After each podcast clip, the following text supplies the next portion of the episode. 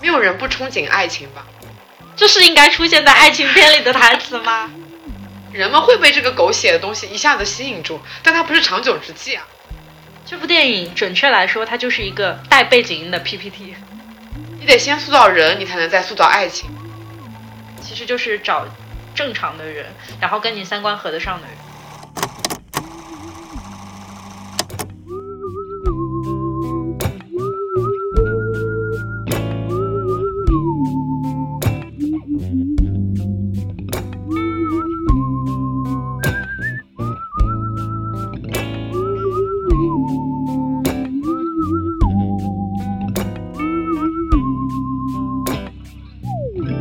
Hello，大家好，欢迎来到新一期的两室一厅，我是陈一日。我是三丽，我们终于又在同一个空间里面录播客了。对，好不容易哦，上一次已经是什么时候了？很久很久以前了。去年哦，是去年的事 情。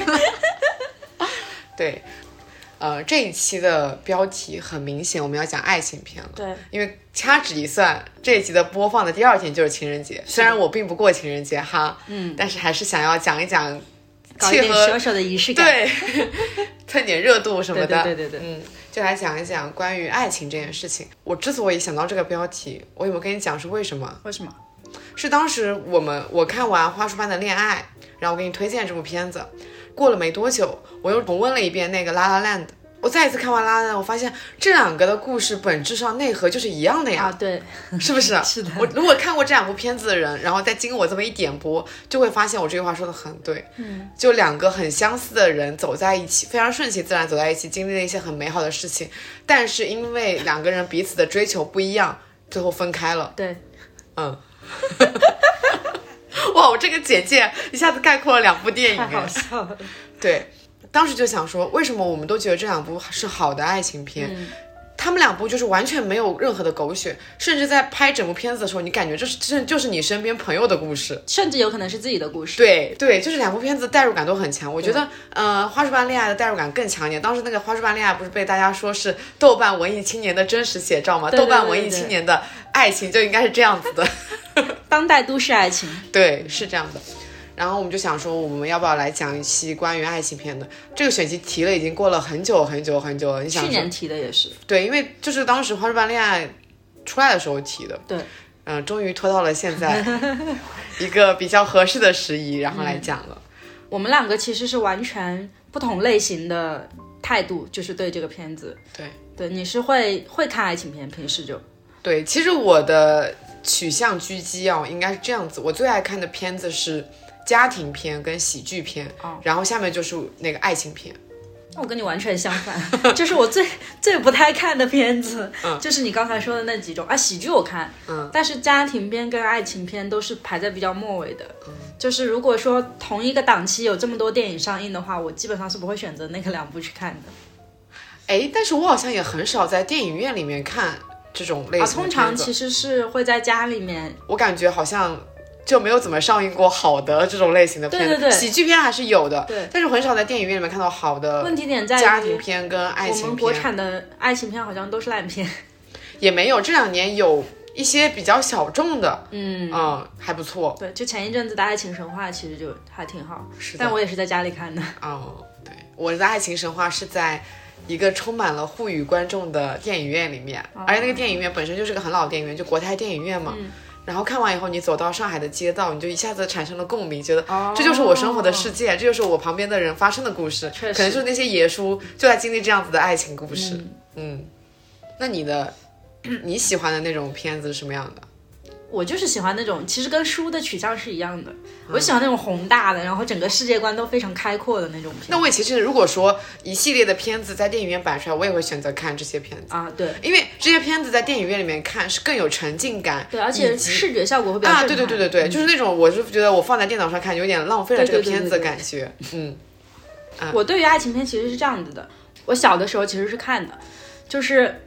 在我高中大学之前那个阶段，我感觉那个时候我是其实是看的，所以像那个什么那些年啊，我的少女时代，嗯嗯，哎，这我都在电影院看的，对我也都在电影院看的，就是这这种两部片都是台湾，其实已经蛮古早了。说起来，还有那个九把刀，还有什么别的电影我也都看了。九把刀还有别的电影吗有呀？我应有该呀九把刀还有一部电影是也是关于校园的，但它是有点恐怖的，叫做《报告老师怪怪怪怪物》。啊，没有看过， 这个名字真的恐怖吗？我感觉是个喜剧。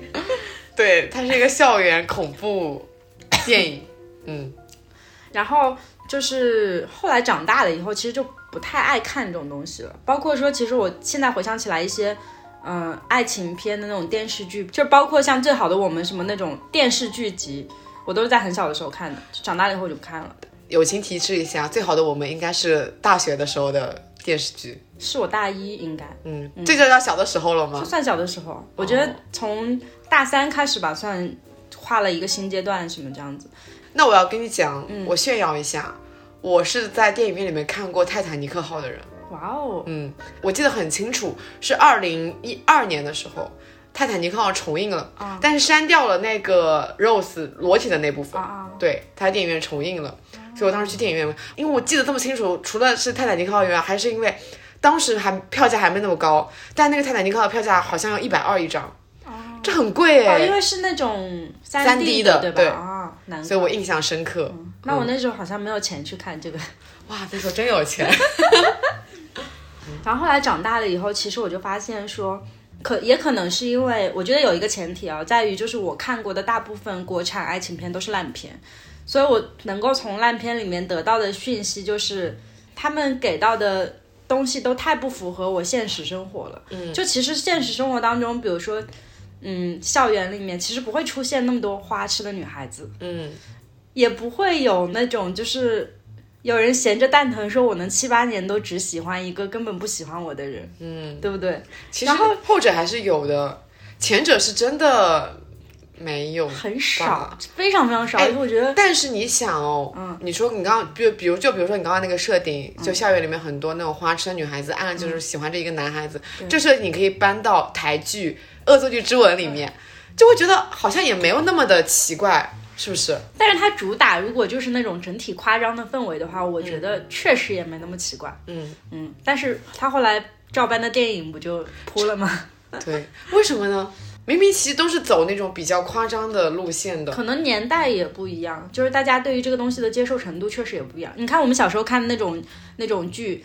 都台很剧对啊，都很夸可张。是我到我这个年纪了，然后我再去重新看我呃《恶作剧之吻》，我依然觉得好好看。我觉得是主角的演绎的问题。嗯也是你说那些配角都只是短暂的，而且它不会整个片子都充斥着那种夸张的感觉。对对对它还有很多那种真实感情的、很细腻的流露。嗯，这些是支撑整个片、整个电视剧好看的原因。对，而且人选的好，主要是我觉嗯，得对对对对对，就是选的好以后，就他夸张表演其实也不突兀了。是，嗯，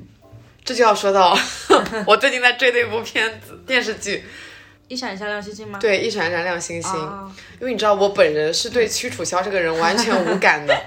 甚至嗤之以鼻。 对，当时我无意间都发刷到这个电视剧，我都不想打开。啊对我想说他来演一个关于暗恋的校园剧，这个选角是不是有点过于失败了？因为大家都知道他在《流浪地球》，大家都看过吧？嗯对，他在里面就是一个拽的要死的一个男男生的形对象，啊，就是然那后种他。痞帅。对，然后他平时的那种映照什么的，也都是那种，对对就他去演一个韩式那种花美男造型的，，嗯校园学霸，还是暗恋别人七八年的那种男生，对对对，只能说演技太好了，嗯嗯，彻底成为他的演技 粉。对不起，如果有他的黑粉的话，我先道没歉关。系，张万森和他是两个人。 对，OK，那我们转回来。我觉得以前看的片子里面，经常会有那种穷富差距很大，然后什么在一典起型那就种是《流星花园》，对，嗯，然后后来我长大以后发现，其实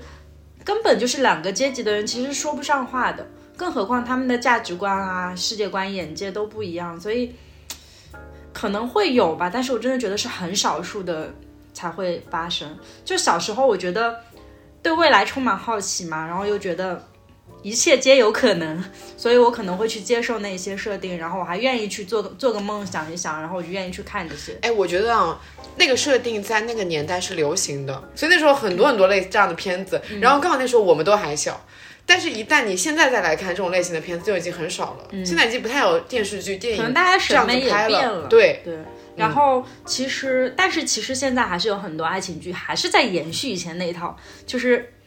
就是当年的那一套，现在已经不入流的东西，所以大家就拍的很烂嘛。然后我又没有再怎么看过，就是国外的那种。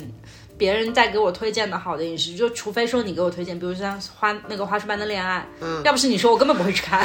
我根本就不知道 还有冰口龙介。啊。对，在我因给为你我不安利关完以注那后，一你就部分把他的片子都看完了。对对对，嗯，因为不关注那个区域嘛，所以后来就不了解了。不了解了以后，我就逐渐把爱情片这个淡出了我自己的视线。这就是你不喜欢爱情片的原因吗？对啊，其实总结来说就是它不真实。嗯，还有就是我可能没有看到过好的爱情片。那我觉得我之所以喜欢看爱情片，我觉得都不需要理由哎，没有人不憧憬爱情吧，所以就没有人应该不喜欢爱情片啊。大家会憧憬爱情，所以会想要看爱情片来获得那种满足感，不会有这种心理吗？我不会。 对于这个点来说是这样子的，就是我很难在嗯、呃影视作品里面去找到就是那种共鸣感，因为我这个人好像是对文字的共鸣感会更强一点。然后这个也刚好是说， 就我后面要讲的一部电影，是我觉得有一些文字，就是那种小说影视化之后拍的，真的没有小说原本好，所以就导致我不太爱看。嗯嗯，我觉得我之所以还喜欢看爱情片，就一个是因为有憧憬感嘛，还有就是因为你的人生你不可能交往这么多的男生，啊，确实，但是你可以在爱情片里面看到不同的情侣的那种各种模式的爱情，嗯，对吧？嗯，有一点像是研究爱情样本的感觉。但我在喜欢看《恋综》，不是也是这道 理？我看《恋综》就是研究人类样本。我觉得爱情片大部分的情况下，它肯定都是会有甜的部分的，它就会有点像是那种治愈的那种药剂一样，它会给你的那种比较哎疲惫啊，就是不开心的、伤心的生活，投入一些比较快乐的东西。哦，我有时候看爱情片，抱着这样的心理去看的。 那我吸取这种快乐的东西，都是在科幻片里吸取的，啊，科幻片我觉得很需要沉浸哎。就是把整个人全部都扔进去，然后就可以逃离这个现实世界了，哦我就会很开心。其实我们两个的想要获得快乐的方式都是逃离，就是我逃离到一些不太真实的爱情啊对对里对面，对你逃离我到逃不离太到真不实太的真实世的界世界里里面。 对，然后我觉得呃，在这两年这几年开始谈恋爱以后，就是会发现你看爱情片去，感觉好像就在。从从那些爱情片里面去获取一些正面或者反面的交往例子，嗯、因为你从爱你看爱情片，你是一个全知的视角，你既能看到男主角是怎么想的，嗯，你也看到女主角是怎么想的，对然后你会为了他们之间的矛盾非常的揪心，你就想说，你们两个为什么不好好的说开呢？你们两个为什么不能呃坦诚的、直面的，然后告诉对方呢？嗯，会从这些例子里面去反思自己的爱情是什么样子的，然后去塑造一个自己正确的爱情观。我觉得看好的爱情片是可以塑造好的爱情价值观的，但是千万不要从烂片里面去塑造你的爱情价值观。 烂片根本看都看不下去。也是，对，嗯，然后其实爱情片也不是单纯只有现代爱情这样子一条路来讲，它还有很多可能加入了奇幻的元素的啊，对吧？这就是我喜欢看爱情片的原因。总的来说，其实就是，嗯，有代入感，有憧憬感，然后能获取一些样本。所以我们今天其实是站在两个对立面，因为我接下来准备的两部电影都是烂片。哦，但是我其实也看过蛮多烂片的，啊嗯，肯定有踩雷的时候嘛，对，而且我曾经有段时间不知道为什么，就是看了很多漫改，日本不是有很多漫改嘛，就是漫画改编成电影，几乎都很烂，没有一部是可以的，真的。嗯，所以我觉得，呃，像那个《恶作剧之吻》，它也是一部漫改嘛，它也是先有了漫画，然后再改编的，嗯对，嗯真的算改编的非常非常的好的了，对，很成功。我觉得这个改编是真的做了非常多的研究，跟你要，因为它有的东西是漫画，它就很漫画是可以具备很多夸张的元素在的，但一旦你变成了真人演，你就不能把里面的一模一样的台词说出来，不能就是动不动就壁咚，就这种太夸张了。对啊你要考虑到真人看，我们是要有代入的，你不能再有这一套了。嗯嗯。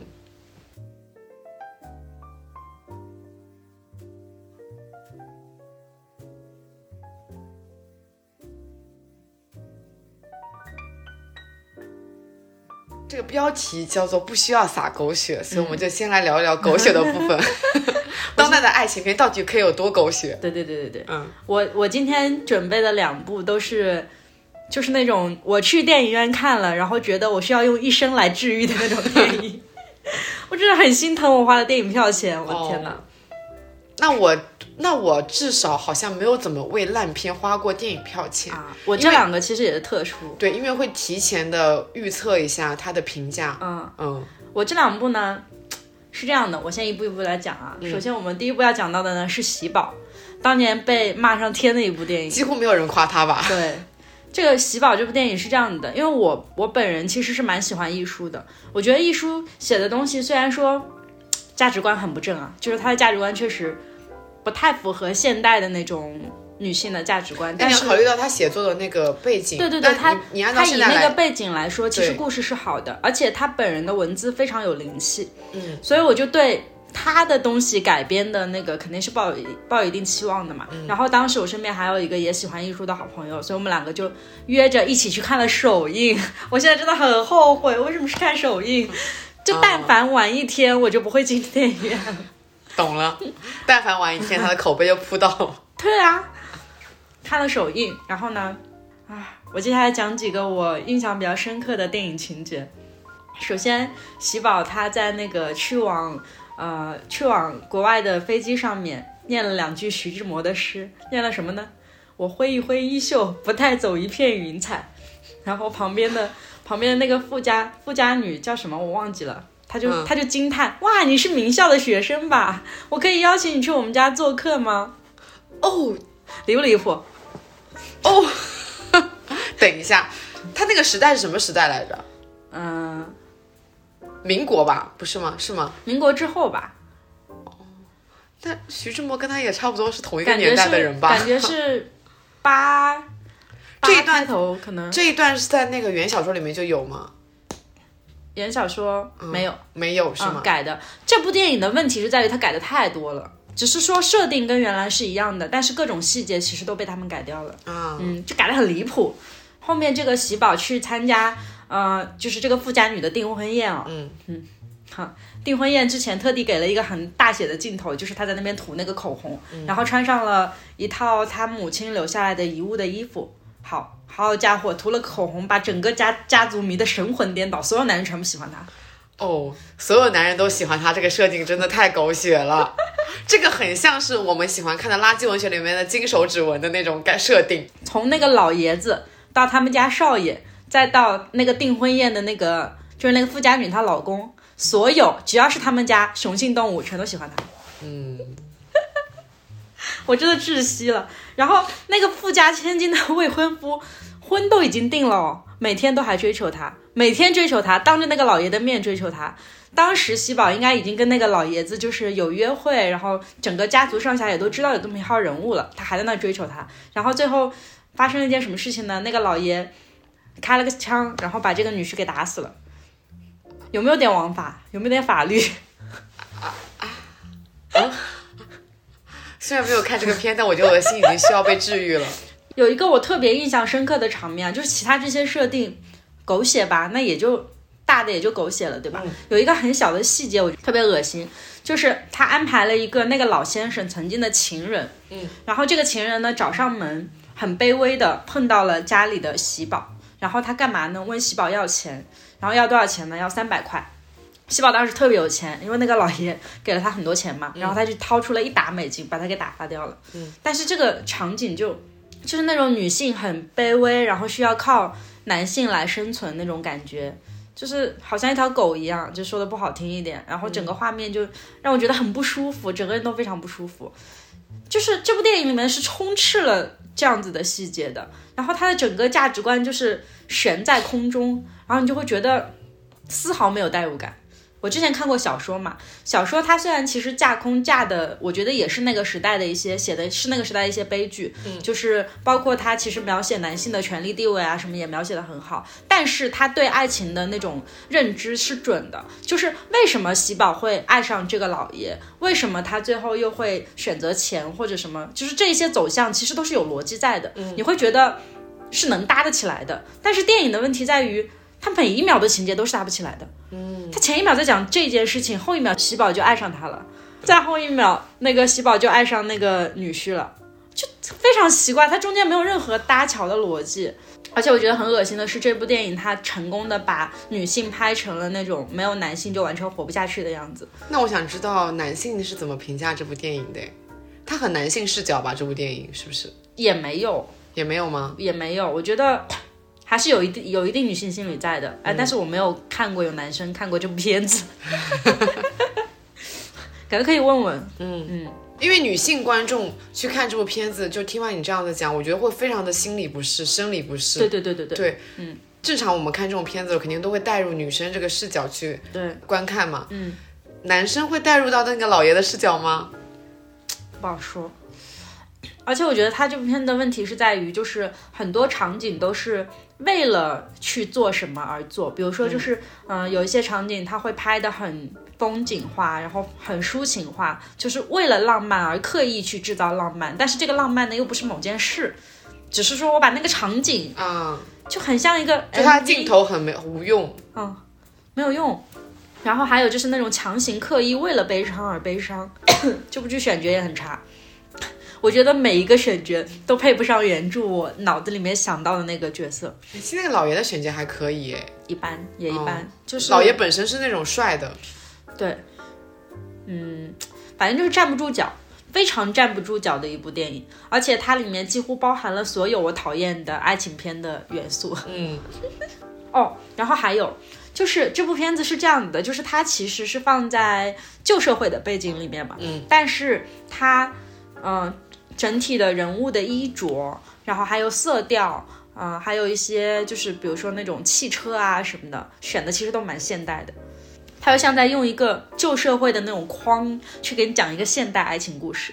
这真的是很多电影的弊病哎，不哇管是不是爱情我片，真的受不了。很多电影都会就就是在这个场景上面 就是非常不符过于合不那个用逻心辑了对对对对嗯对对，所以我当时就是看的很难受。就这部电影是，嗯，我看完之后出来跟我的朋友仰天长叹，我们到底为什么要浪费时间在这个上面？然后我来讲第二部。第二部是我一个朋友请我去看的，嗯当时他跟我讲说是，嗯、郭敬明的电影嘛，我们为了缅怀一下我们当年看过这本书的青春，所以我们就去看了一下这部电影叫《悲伤逆流成河》，但是我们在电影院坐了二十分钟之后，就掏出了豆瓣开始打最低分， 啊，真的太垃 圾哇，了！我都完美的避开了。这部电影准确来说，它就是一个带背景音的 PPT，太垃圾了。首先啊，最基础的东西是主角的演技。我觉得除了女主，其实女主嗯演技还可以的，我觉得还行。但是由于这个剧本实在太烂了，所以就让她的演技变得稍微有那么一点拉垮。然后剩下的主演所有人演技全部不在线，你根本不知道他们在干什么。就是明明该处在那个情境下的人应该是什么样子的，他就不那么做。 我来给你体会几句这个里面的台词啊，有多矫情。你生活在光亮里，你就以为全世界都是光亮的。你对我越好，你的感情就越廉价。你对我太好了，好的我都觉得这是理所应当了。这是这是应该出现在爱情片里的台词吗？但是不得不说，我觉得这个句子应该是《悲伤逆流成河》这本书里的原句。对因为我小时候也为他真真情实感的哭过。啊，那我也是。对，这些但是是，嗯，当这些话被念出来的时候，无论他的演技有多好，嗯，都会很拉垮啊。对，所以我就不理解，这其实就是文本的用语和口头用语的区别。对，对。你不能把一些书面语就是原封不动的变成口头语，这样真的太奇怪了。就好像你在对着很多观众你在诗朗诵一样，对你得用那，你就是在抑扬顿挫的把那些词念出来了而已，这就变成这就是文本了。那个男主刚开始的时候还很喜欢这个女主，对吧？然后当女主有一点点不好的传闻传出来之后，他第一反应不是说觉得大家都冤枉了女主，而是直接就跟她断联关系了，而跟她讲说我不喜欢你，然后就他的爱瞬好间讨厌脆弱她，这真的很站不住脚，哪有这样的人？其实，在一个完全被校园欺凌的状况下，嗯，就不太可能会出现像男主这样的人。说句实话，他这其实就是一个很偶像剧的设定，然后这个设定还做的很拉垮，嗯。然后呢，这个女主角其实，在整部片子里面最重要的情节，应该就是校园霸凌的情节，对吧？但她没有拍任何一个校园霸凌真正的那种真真实的落地的场景，她拍了很多那种碎片，然后用音乐把它剪了剪了出来。就比如说被扇巴掌，或者被推倒在地上，然后放慢动作加音乐。真的很 PPT 耶，哇，我觉得就是真实的欺凌事件一个没拍，拍的全部都是这些，而且好久啊，我记得有至少二十分钟。 后来女主在海边歇斯底里喊了很多话，我也觉得非常的不真实，就是我刚才跟上面跟你说的那种文本的话，嗯，她就在海边，然后对着所有人去喊这些东西，我当时真的看得紧皱眉头。像这种片子，可能其实《悲伤逆流成河》不完全是一个爱情片，它其实还是在讲校园或者在讲校园欺凌，但我觉得它做的很差的一点是它。消费苦难，明面上告诉你说我这个是一个而且他当时我记得他的宣传用语是说，国内第一部直面校园霸凌的片子，对对对对对，它但是它其实很消费这个，因为你去对比同类的嘛，就比如说到后来我们都知道《少年的你啊》也是在讲校园，然后再讲校园霸凌，对他拍的就很好，是啊，嗯，就是非常不真实，你所有东西全部都是浮在面儿上的，那大家也没有办法跟你共情，嗯然后你还去做这么夸张的宣传，啊，所以我就反正挺难受的。然后包括其实呃，不只是校园霸凌啊，还有很多爱情片它撒狗血撒在哪儿，比如说绝嗯症、车祸、失忆啊这种事情，真的你要拍你就好好拍，不是不可以拍。对，可以拍，有一些对片真的拍拍的还挺好的哎，我记但得是当年看过一部片子叫《被偷走的那五年》，啊，对对对对对，对，嗯嗯，当时他就是也是用了什么失忆失忆啦梗、绝症啊，对什么，但是也都拍的还可以，嗯，还可以。就这些梗不是不可以用，但你要如何巧妙的用，就是一些技巧了。对对，你的那个嗯设定也可以没那么也可以是悬浮的。对比如说我当时刚刚讲到说有很多爱情片，它是有那种奇奇幻的背景的，对对对对对然后甚至可能就不是像那种科幻片一样，就有其实是存在一些 bug 的。对，比如说我很爱的一部片叫做《时空时空恋时空旅恋旅人》，嗯，你有看过我吗？看过。那部片子的设定就是，男主是可以可以穿越回去的，他只要躲进一个空间里面，对想要回去哪个时间就可以回去哪个时间，嗯然后就这个次数是无限的。这个设定很扯哎，啊，就是嗯不可能的设定嘛，大家都知道。对但他会通过很多小的细节去填充这个设定，就让它这个设定变得很真实。然后它里面牵扯到不仅是。因为人不能只有爱情的，它很多它的爱情片里面还会包含一些呃友情啊、家庭这种各种各种情感的一些融合，让这个片子看起来更别的方面更真实。它只是加了这么一个呃让影片变得特别的设定而已。对，所以我觉得你应该给我安利一点 还不错的爱情片了。好的爱情嗯片，我们在抛开这些狗血以外，爱情片还剩下什么呢？我觉得把你刚才讲到的所有的缺点反过来讲，就变成了一部好的爱情片。嗯对嗯，但它首先是不需要撒狗血的，对的，所有的那种狗血的桥段、很套路的设定，通通都要抛开。嗯，对，那就是反过来讲，就变成了它得是一个让人有代入感的故事，才能变成一个好的爱情片。对，刚才比如说，就是以我们聊的那个爱情神话为例吧，它虽然是一个讲四五十岁的一个年代年纪的爱情故事，但是它为什么依然会让我们有共鸣呢？是因为它里面发生的很多很多细节，都是我们感觉身边很真实的故事。你说对你一个四十多岁的叔叔，每天上班去买菜，嗯然后路过水果店的时候，他还会去看一些特价的产品，对这些很小很小的细节就是很真实的呀。但他而且他。不需要 你有多么的聪明，你就能编出来这些东西吧？对嗯你只需要做一件事情，就是观察。你把人别人的故事，你把真实的故事嵌到这个剧本里面，其实就 OK 了。嗯那我在思考，那些狗血的片子，它到底哪在哪一个环节出现了问题啊？就是刻意，比如说，哦，我知道为什么了。这就这个思路就相当于我们那个当时我们在讲短视频那个里面有讲到，人们会被这些狗血的设定给吸第一时间给吸引住。短视频效应是吗？就是是吧前三秒那个效应。对，好的爱情片它是需要循序渐进的，嗯，它可能前面的十几分钟它会比较平淡，甚至它前面的二十几分钟嗯它都是比较平淡下来的，因为它就是很真实的生活，对对，它没有那么大的起伏，没有一上来就一场车祸，啊，一是场暴打，然后什么一场失忆什么的，嗯所以他你得接受你前面就是比较平淡的，它没有一个完全就是可以把人吸引住、留住的那样一个悬念在。那么市场就会选择说，我想要一个能快速的吸引到观众的，对，快速的让观众投入到这个电影里面的，然后于是就诞生了很多狗血的设定。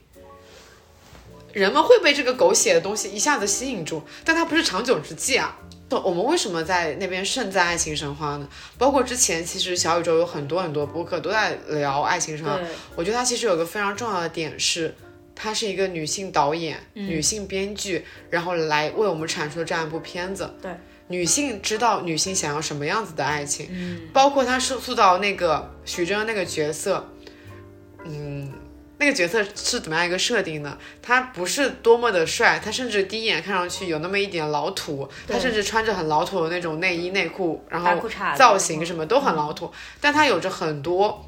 当代的爱情片里面没有那些男性不具备的一些设定，比如说他会很尊重女性，不管是哪个女性，就不管是那个、我们的叫李小姐，嗯然后还是 Gloria，然后还是他的前妻，他每一个他都很尊重，他不会。呃，用带着一种蔑视，带着一种我能给你所有东西，对，对，就是你只要臣服于我的那种眼光去看一个女性，她是站在平视的角度去看女性的。我觉得这是爱情片非常重要的一个基底。你的男主跟女主，你必须是平等的。嗯，你们可能在阶级上面会有差异，但是你们在一些价值观、在一些三观上面，你们是得平等的。对，你们在这份爱情前面，你们必须必须得是一个公平公正的一个出发点。然后他还有一些什么优秀的特质呢？不是一个很无聊的人，他会有很多有趣的点。嗯，然后这些有趣的点，也不是说给他加上了一些很浮夸的设定，比如说他很有钱啊怎么样。虽然他确实很有，不是实质的钱，五康路三套房，虽然有两套是那种小阁楼那种。但是在上海市中心哎，对他那一套自己己住的老洋房，哎，这个哎哎已经是个很吸引人的设定了哈。然后本人还会画画画啦，做做饭啦，这样的一个对，设定。其实还蛮文艺男青年的，对，老派文艺海派男青年，对，嗯，对，中青壮年、老年、中年、中年中老年中年啊，不对不对，男中年，男对中年男中年，对。然后我觉得《爱情神话》它其实很多镜头不是在针对爱情这件事情，而是在针对日常这件事情。啊，对，这些他很日生活常，对，就包括他其实那一路上面他们聊的天，然后他们做的一些事情，他们在嗯咖啡馆的一些对话，啊种种种种，并不是完纯粹的围绕爱情这两个东西来展开的，而是在塑造人。你得先塑造人，你才能再塑造爱情。嗯，你得先知道我们的男主角、我们的女主角有什么样的故事，他嗯们是什么样的性格，然后你才能去看他们恋爱吧。对，很多人就直接，呃，就好像说很多电影都直接，呃，把一个人一出场，然后把他所有的性格用三三句话哎概括完旁了。白讲完，对然后就直接开始推高潮了，哎，对，嗯，然爱后情神话是用了很多很多那种小的细节去铺每一个人，嗯然后最后把他们聚集到一张饭桌上，是的，然后就高潮迭起，哇，嗯好厉害！对但爱情神话这种电影，就是我觉得像那个花束般的恋爱一样，就像我这种人啊，就是那种经常比较喜欢看那种什么。有设定的那种人，其实我前面看的就很心不在焉。而且它是属于，比如说我跟别人介绍这部片子，我跟你讲说这是一个，嗯、可能四十几岁的叔叔阿姨们的爱情故事，就很无聊。对，这个设定就是很难吸引住人，很难留住人。嗯然后你说花束般的恋爱，我跟你讲说，这是两个非常像的人，然后他们在一起有分开的故事，丝毫没有任何想要看的对欲望。是吧？嗯，嗯，这就是我觉得爱情片没有吸引到你这一类人的原因。对，像那个花束般的恋爱，它是，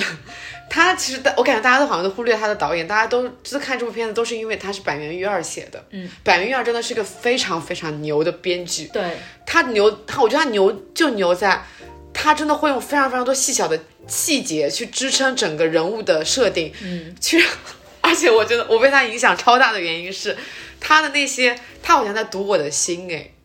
他只要一个有一个设定被他写到了那部剧里面，我就会从此带这个设定生活下去。比如说当时看《四重奏》的时候，嗯，他们有一场戏是四个就四个主角他们在一起吃炸鸡，啊，挤柠檬那个事儿，哦，他们关于挤柠檬这件事情演了十五十几分钟嘛，是这样子的。我们在吃日式炸鸡的时候，会非常自然的就把柠柠檬挤上去吧。对，这件事情很正常。啊在我看《四重奏》之前，我都觉得这件事情很正常。但是有一些人他就不吃挤了柠檬的炸鸡，对，然后这个时候呢，就是比如说像我这样很正常的人，把柠檬汁给挤上去了。对但这个时候有人出来站出来反对了，他说：“你为凭什什么么要替我做决 定？你为什么都不询问一下，就直接把柠檬挤上去了呢？嗯，对， 他们因为这件事情就是分成了两派人，嗯然后其实。可以仔细看，你从这个细节里面就能感觉到他们几个人的性格是什么样子的。对他们在不停的通过对话，然后来把人物给立住。嗯嗯。然后这个设定到了去年有一部也是板垣瑞儿写的剧，叫做《大豆田永久子与她的三个前夫》。嗯，然后里面的大豆田有一件事情也是类似的设定，就比如说他要吃那个可颂的时候，有个同事突然站出来跟他说，嗯，听说可颂掉的屑越多，你的呃幸运值就会越低哦，从此以后我吃可颂就会带来这个设定。他写 剧本最牛我的地现方在，也被影响，对，像花束般的恋爱给我带来的设定，就是在于他们一不是一出场的时候，男女主就是分别戴着耳机，然后再跟别人解释说，呃，耳机之所以被发明成左右耳，就是让你要左右耳听的，你绝对不能只用一只耳机去听，嗯这样子会影响到怎么样怎么样怎么样怎么样。他们开头就在跟分别跟自己的伴侣解释这件事情，嗯，然后从此以后我就带着这个设定，感觉到一只耳朵 耳一只耳机听音乐是怎么怎么样的，嗯他就会用非常多这种细节去支撑整个电电视剧也好，对对电影对也好。嗯所以可见细节对爱情片真的很重要。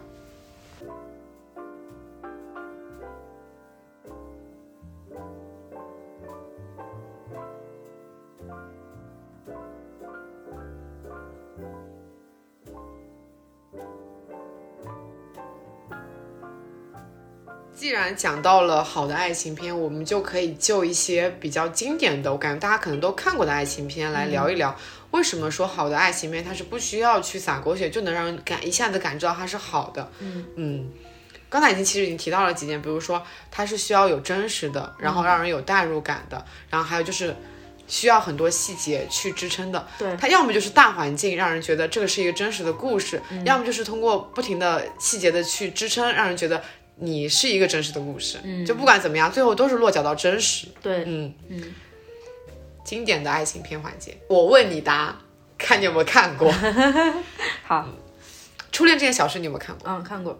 对吧？嗯，请你的名字呼唤我，你有没有看过？嗯看过，哇，你竟然都看过， 先鼓个掌。《爱在三部曲》有没有看过？看过。哦，《爱在我只看过书》，电影我没看，你居然没有看电影？没有看电影我反而是没有看书哎哦，我只看了书。啊，我都没有看书，我看了电影。哎，我觉得书真的很好，所以我就有点不想看电影了。其实我经常会产生这样子的我状建议你态哦可以去看一看电影。你知道，那你知道电影它很经典的一个设定是在于那个电影书里面的那个情节，不是每过九年他们再重逢吗？对。他电影真的是隔了九年才拍的，啊，真的吗？嗯哦，就同一批人，然后对他就是我这我这点我觉得做的做的哇这太很厉牛了害。呃，第一部就是《爱在黎黎明破晓时，对，《爱在黎明破晓时》，他们在维也纳相遇的那个嘛对，那部电影拍完以后，在现实生活中过了九年以后，他们在巴黎相遇，啊同一批哦然后男又女在主那。里哇。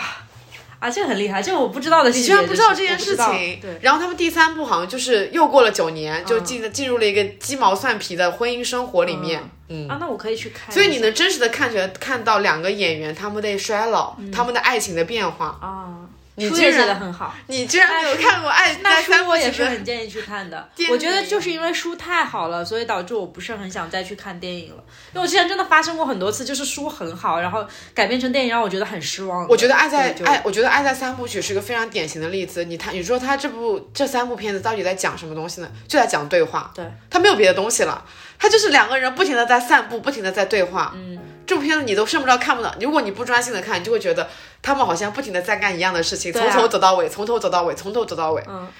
但是你仔细去看他们对话的内容，你就能感觉到这两个人为什么会在初次相遇，然后慢慢的加深感情，以至于到九年后依然难一脸难忘，是因为他们真的在整一个对话的过程中产生了非常非常多共鸣，就是有很多我讲到的一个东西，你能快速的接上这个对话题，然后感觉到哦，你也是，你也是，就不停的这样子的过程，让他来来让这个感情加加温。他这个故事就是发生在一个二十四十八小时、二十四小时。就是发生在一天的故对，事。反正就一天嘛。对啊，连发生在一天的故事里面，它都有一个情感的升华、升温。嗯你凭什么就那些烂的爱情片，就是连发生在一年里的故事，你都没有任何的情感的变化？对啊，从你男女主第一次相遇到他们后面再一次怎么怎么样，两个人的眼神交互完全都是没有的，只是毫无来源。嗯，就是那种前一秒跟后一秒毫无关联的那种感觉嘛。对啊，对啊，是啊。哦，刚刚还有讲到什么什么经典的爱情片，我想一下。那有看过那个约翰卡尼的三部曲吗？就是曾经、再次出发、没有，初恋这首，我听说啊情过，歌但是我没有去看。这三部也非常的经典。嗯，我知道豆瓣上有那《志明与春娇》你看过吗？啊，这个我看过，这个还是我大学室友摁着我强迫我看的。那我觉得那些带奇幻元素的你应该看过吧，比如刚刚讲的那个《时空恋旅人》，嗯，对，这个还有看过那个《本杰明巴顿骑士嗯，》。哇，我就知道这些你都会看。 就是这种好玩一点的设定，我就会去看。唉，我们爱情片输就输在了没有好玩的设定啊。就所以我的点其实根本不是爱情这件事情上，我的点是在于好玩。就是好的爱情片，好的家庭片，嗯，它都非常的难拍。对， 人们看电影其实是为了延长生命，是为了延长，就是会让自己的嗯世界变得更加的广，嗯。但是你在看爱情片，你在看家庭片的时候，你往往能感觉到的是，这就是一个平常的故事。对，你能把平常的故事演绎出来，紧凑的演绎出来，这部片子就是成功的了。嗯，就是它很难逃脱一点，就是它要它又得有，又得是真实的，真实的很多时候意味着是平淡的，嗯，但是你又得有矛盾，有突出，嗯，有抓住人的点。所以其实好的爱情片跟家庭片其实才最难拍的。嗯对，比如说你去拍一个完全架空的东西，你可以往里面塞非常非常多。嗯，很宏大的东西进去，嗯这个东西就可以代表你可以在别的东西上面有很多发挥的空间。对啊，嗯比如说你可以在场景感上，你可以在那种拍摄技巧上面，是吧？对，我看过最好的最好的一个爱情片的技巧啊是。当时我在看《诺丁山》的时候，你有看过《诺丁山》吗？没有，你连《诺丁山》都没有看过，怎么回事？刚才还说嗯，你这个也看过，现在就开始抨击我。 因为《诺丁山》很经典啊。它讲的就是一个女明星来到了一个书店，然后跟那个书店的 店长产生了一些对话，然后聊天，然后但那个店长并不知道她是女明星，他就以为她是普通的女人。然后他们俩就是坠入了爱河，但是女明星要回到她自己的世界，然后我们的店长就失恋了嘛。她失恋以后，她有那么一个镜头，她想表现的其实是她独自走过了一年四季。但是那个镜头，我觉得拍的最好的一个点是在于它是一个长镜头，长镜头就意味着你是不能断的嘛。然后它其实就是男主角走过了一条他平时一直在走的一条街，但那个街的摆放是。第一个街，第一个那个街的摆放，它摆放的是跟春天有关的东西；第二个街的摆放，它是摆放一些跟夏天有关的东西。哦然后后面就是秋天，然后冬天，它其实就这样一路走过去了。哦但它其实就是又是在镜头在表示它走过了一年四季。哦那个镜头我觉得印象非常非常的明显。但是真的很少有家庭片跟爱情片，你是可以用这样的镜头去表现的，嗯，是吧？对，就你真的很难有一些很好的设定给你，你他都最是都是一个黑幕跳出来，然后上面打三个字“一年后要去阐述好的爱情片是什么样子的，就真的好难。”，那你好像很难去把它具象化，就是某一个特点什么的。嗯嗯，大家看电影看的其实是一个感受。就是我们按照类型来拍校园片，像那个。初恋那件小事，嗯，这你看过吧？我我不姐只能聊我们一起都看过的一些片子来聊一聊嗯，它的特质。其实《初恋那件小事》，我觉得它有一些比较悬浮的东西，就比如说女主角她是从一个丑小鸭变成白天鹅那个过程，啊，对这个设定其实就让人带就带着一点点爽文的设定，哎，对，因为大部分的普通女孩，你就是可能永远都是普通女孩，你不会变成那种校园里面瞩目的女孩。对，那她之所以拍的那个动容，是你能感觉到她是真实的有感情在流露的。她那个女主的眼光，她始终都是跟随着男主的，她是真实的从女主的那个视角去拍摄那些男生令人心动的点，对吧？嗯。但是很多校园片就做不到这些，校园片更多的是什么？堕胎。 我们居然异口同声的说出了堕胎。真的，我满脑子都是这个词。他需要用堕胎这件事情去加剧我们男女主的一些矛盾。对，好的，爱爱情片真的不需要有这么多矛盾的。对啊你光是暗恋这一件事情，你拍好就已经够难了。哦、嗯，你光是上学这件事情拍好，其实就已经很难了。 对啊，我觉得有很多校园片的问题在于，它里边学生都不好好上学，嗯就永远都在干一些不着调的事情，嗯那就很不接地气嘛。嗯嗯，哦，然后我觉得还有一点非常重要的事情是，很多的导演他们在拍爱情片的时候，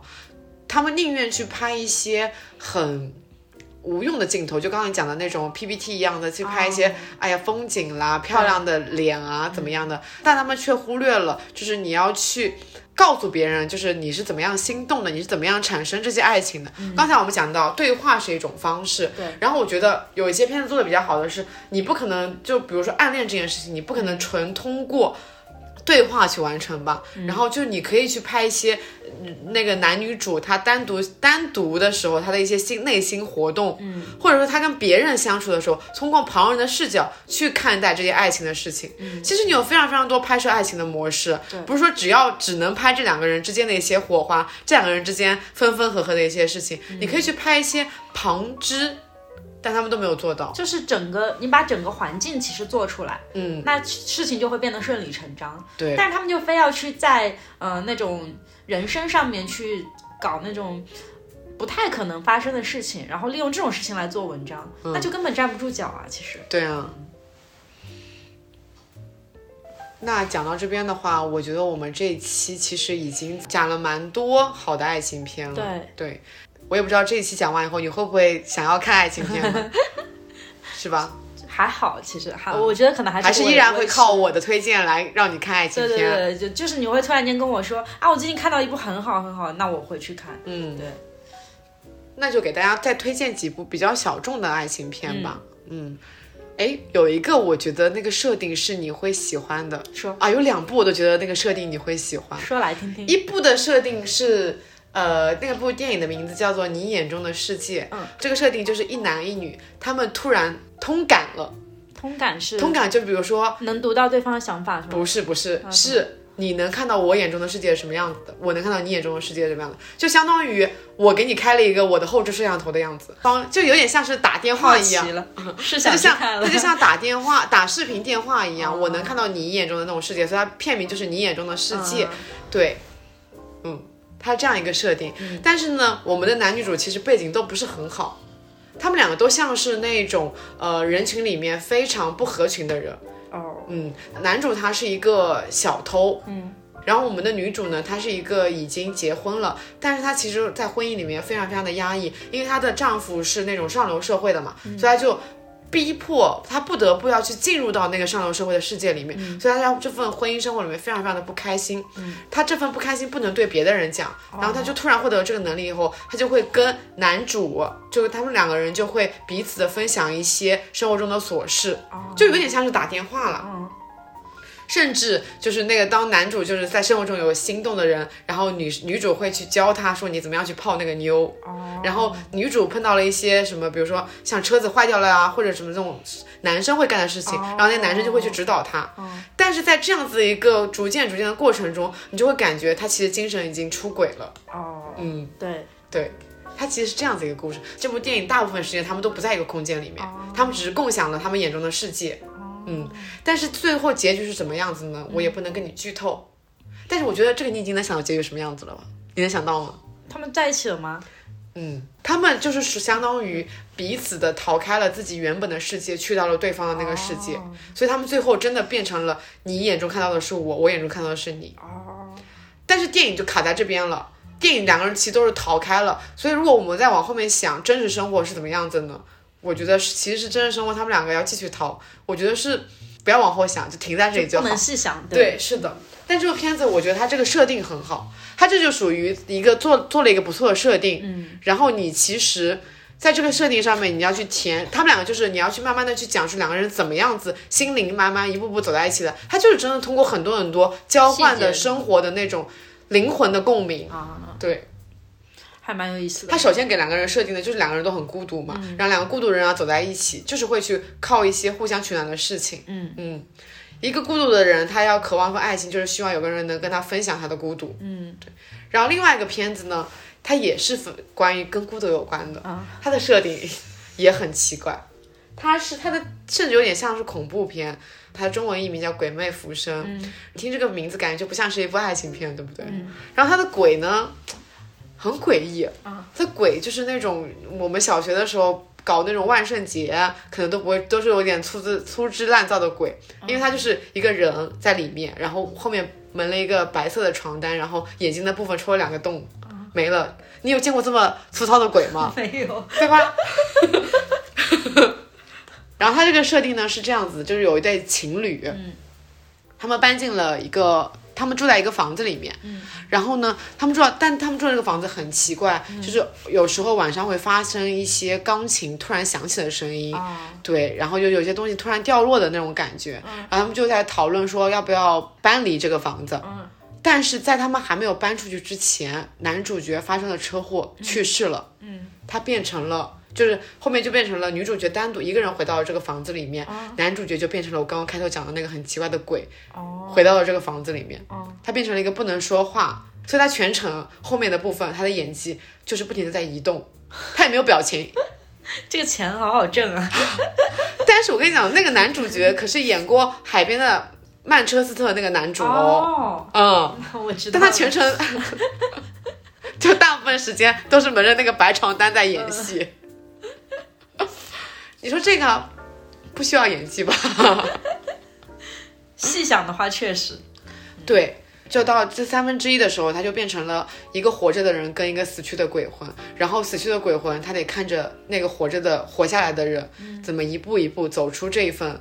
爱情里面。哦，对哦，这个设定还蛮吸引人的。对，其实因为我们一般情况下，我们如果在思考这个问题的时候，思考的都是活下来的人要怎么办，对，活下来的人要怎么一步步走开来。但是它其实给到我们的是另一个反面，嗯那个死去的灵魂会怎么样？对，啊嗯，死去的灵魂其实是更孤单的那个，因为死去的灵魂他就是看着他的女朋友，就是前面还是挺崩溃的。对，他有个非常有名的镜头，就是好像有个长达五分钟的长镜头，就是那个女主角一直在吃一个巧克力派，一口一口一口一口嗯的吃着，嗯，就是那个长镜头就一直在吃，然后吃到后面就是吃到很崩溃大哭，然后去吐为止。哦，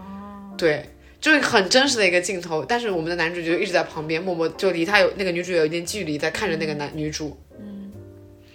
这样一个镜头，你就能表一下子就表现出来了男主的孤独跟女主的孤独。嗯嗯，活着那个人，你一定是要往继续往下走的嘛。嗯你一开始肯定是崩溃的情绪，然后后面你就是要开始重新的认识新的人、新的约会，嗯，最后搬离开这个房子。这个鬼魂是离开不了这个房子的，哦，因为他得回，他就他的设定就是你回到了你最想回到的那个地方，你就得一直在这边等待。哦，但这个故事到这边还没有结束。嗯嗯，它最妙的一点是在于，你看到后面，你突然领悟到了鬼的时间是时间线是怎么样子的。到这边还是正常的，按照人类的时间在进步。但是当女主角离开这个房子以后，鬼的时间就变成了加快的快进的键。因为就是后面的事情就变成了沧海桑田，然后这个房子一步步就又有新的人搬进来了，然后新的人搬出去了，然后这个房子后面又被倒了，但这个时候你它就是时间会变成一个回环，嗯这鬼的时间它不是说只是一直往前进的，嗯它会在房子倒塌以后，它又回到了最初的时候，他们他搬进这个房子的那个时间点，哦，他所以他变成了一个鬼魂，看着活着的他跟他的女朋友各从就搬进这个房间，啊，哎然后天哪，那个钢琴的声音，然后种种种种，其实都是他自己搞出来的，天哪，对，哇，就是鬼的时间就是这样子一个回环，嗯这是一个很特别的爱情，它甚至很悲伤，很悲伤。嗯，可以看，真嗯的可以看。嗯它一点都不恐怖，它真的不恐怖。然后它的结局我就不跟你讲了，它的结局，我当时看完有一点走不出来，就是觉得太压抑了，哦，嗯，但是又是觉得这样一个结局才让这样一个电影有了一个很好的一个收尾。嗯我当时看这个片子觉得。爱情片它一定要是有完美的结局的吗？我们很多时候给爱情片框定的设定都是，我们希望爱情它最后是有个 happy ending 的，是男女主最后完满的走在一起了。对，但是现在我觉得越来越多爱情片告诉我们，男女主不一定是要在一起才是一个真的好结局。所以我当时就觉得，我这么喜欢《拉拉》的原因，就是因为它最后的结局拍的太好了。嗯嗯嗯，花束般恋爱也是，嗯，对对对，这两个结局都是属于男女主最后没有在一起，对但是两个人都彼此释怀了。对，但花是束我们会看得很圆满。嗯，有很多人觉得就是不能接受花束般啊恋爱，就觉得好悲伤，好悲伤。为什么两个人这么这么的相爱，你们曾经有这么多共同的相似之处，嗯，但你们依然会被生活所打败？可是这才是现实啊！对啊，不是说你两个人。 呃一起经历过美好，你就能走到最后走到一起的，嗯，最后走下去的。你要想，爱情它可能很多时候是一瞬间的事情，你到后面都已经不是爱情了，嗯，你变成了更多是那种亲情的支撑，嗯。然后像花束般的恋爱，它最后的结局就是两个人又再一次在餐厅相遇，然后彼此都有了新的恋人，对嗯他们在讲同一个故事，最后他们两个又分开，默契的分开，然后对着对方招了招手，嗯，哇，这结局太妙了。但我觉得最妙的结局还是拉拉烂的的结嗯局，确实，那一个，我现在我再次去看，我觉得我不管看多少次，我都会非常非常喜欢那个结局。嗯，他那个结局就是也是两个人在分开以后多年，两个人都有了不同的生活。他们分开的原因就是因为他们想要的生活不一样嘛，对，冲着自己想要的生活去了。然后男主开了爵士酒吧，女主变成了大明星，有了一个家庭。但是有一天，她再一次回到那个城市，然后跟她的新的跟她的老公走进随意的走进一家酒吧，她发现这个酒吧的名字是当时她们开玩笑的时候，她帮那个男主取的那个名字，就那个塞布斯嘛。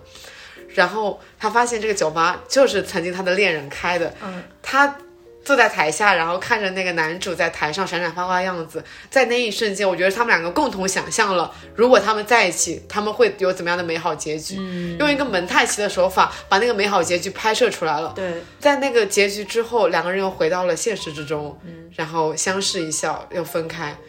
就会觉得其实分开没有在一起，可以是爱情电影美好的结局对的。对对对，大家它不要完这么全就是一种遗憾，大家不要这么不接受，这叫什么？这应该也不是那种 bad ending，我觉得就是嗯不算其实留白吧，我觉得更像，嗯就是大部分的爱情的结局啊。对啊，人生只有一份真正的爱情是可以走到最后的，剩下所有的其他爱情你不能一票否决掉，你有过美好就好了，对，嗯，是吧？嗯，哎，我刚刚讲到回味浮生是不 是？好，那我最后再推荐一部电影吧，嗯，它是名字叫做《爱在记忆消逝前》，但是它跟《爱在三部没什么曲》关是系嗯没有吗关系的。 就是如果说《爱在三部曲》要拍第四部曲的话，我觉得它也是可以作为四部曲的，哦，这样啊，因为它讲的就是一对老年的夫妻，然后他们两个人都彼此生病了，嗯然后他们决定。去他们最后一次旅行，然后他们把钱就是换换成了一辆房车，那个房车的名字叫求贤者，然后他们就开那辆房车去到海明威的故居，因为他们这、是他们年轻时候一直想要去的梦想嘛，就像说我们都要死了，然后那我们在死之前，在最后疯狂一把吧，去想要去的地方，然后在那边死掉。哦，嗯，它是讲这样一个故事，它其实就是一个公路片。爱在三部曲，它到第三部的时候，你都感觉爱情已经没那么美好了。一旦进入婚姻生活，它又不是只有那么纯粹的爱情了，它会伴随着非常非常多鸡毛蒜皮。然后到了我刚刚讲的这个爱在。记忆消失前，它的鸡毛蒜皮就是累积几十年的鸡毛蒜皮，就会不停的翻旧账，就越到老的时候就越记仇，就翻的旧账就会越多。嗯， 所以他们在这整个过程中，你就会看到很多两个人的争吵，争吵甚至比爱情的部分都要更多。但是这些争吵不是坏事啊，这些争吵就是。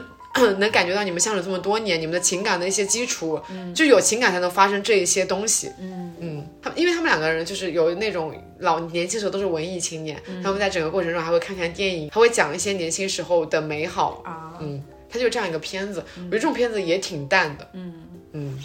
爱在这个系列，不管这个不是不是它里面，就都是都挺淡的。你说不出来这故事到底讲了什么东西。嗯对，嗯，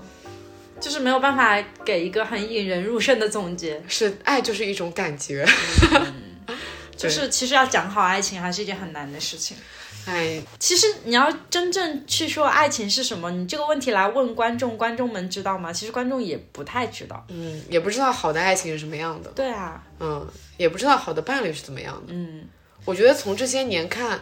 爱情片里面，我觉得至少能知道，好的爱情应该是有一些灵魂的契合的。嗯，你不能跟你自己完全不一样的人在一起。对，看经常看那种生活组嘛，很多人会为了生活然后妥协，到了一定年纪，嗯然后相亲，草草的进入一份爱情，然后结婚生子，然后怎么样过了平淡的一生。嗯，可以，但是我觉得更多时候我会渴望一份我们是在灵魂上面有契合度的，就简单来说就是聊聊得来嘛。嗯，好的爱情是必须有对话发生的，我可以允许有争吵的存存在，但是更多时候我们要有对话才能有争吵。对，嗯，我觉得好的伴侣的特质就在于他一个就是刚刚讲的嘛，就是精神契合，另外就是他一定要有尊重，嗯，对，他不能带着那种蔑视的眼光，带着那种俯视的眼光来看待你。嗯，好的爱情片也是这样子，对，男女主一定是平等的去展开一段故事的，嗯其实我觉得就是正常的人，也有不正常的人啦。但不正常的人，通常来说，他们在爱情里的表现也很不正常，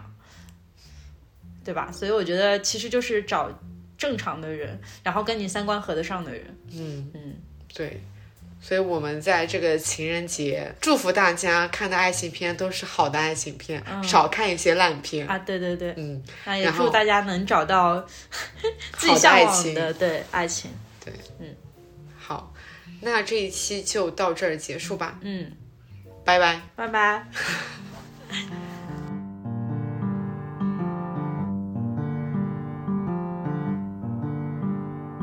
City of stars, are you shining just for me? City of stars, there's so much that I can't see. Who knows? I felt it from the first embrace I shared with you. that now our dreams they finally come true. City of stars, just one thing everybody wants.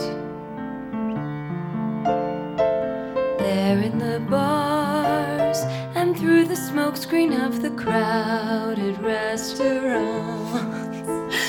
It's love. Yes, all we're looking for is love from someone else. A rush, A glance, a touch, a dance, a look in somebody's eyes to light up the skies, to open the world and send it reeling. A voice that says, I'll be here and you'll be alright. I don't care if I know just where I will go. Cause all that I need is this crazy feeling. I got tapped out of my heart. think I wanted to stay. City of stars, are you shining just for me? City of stars, You never shine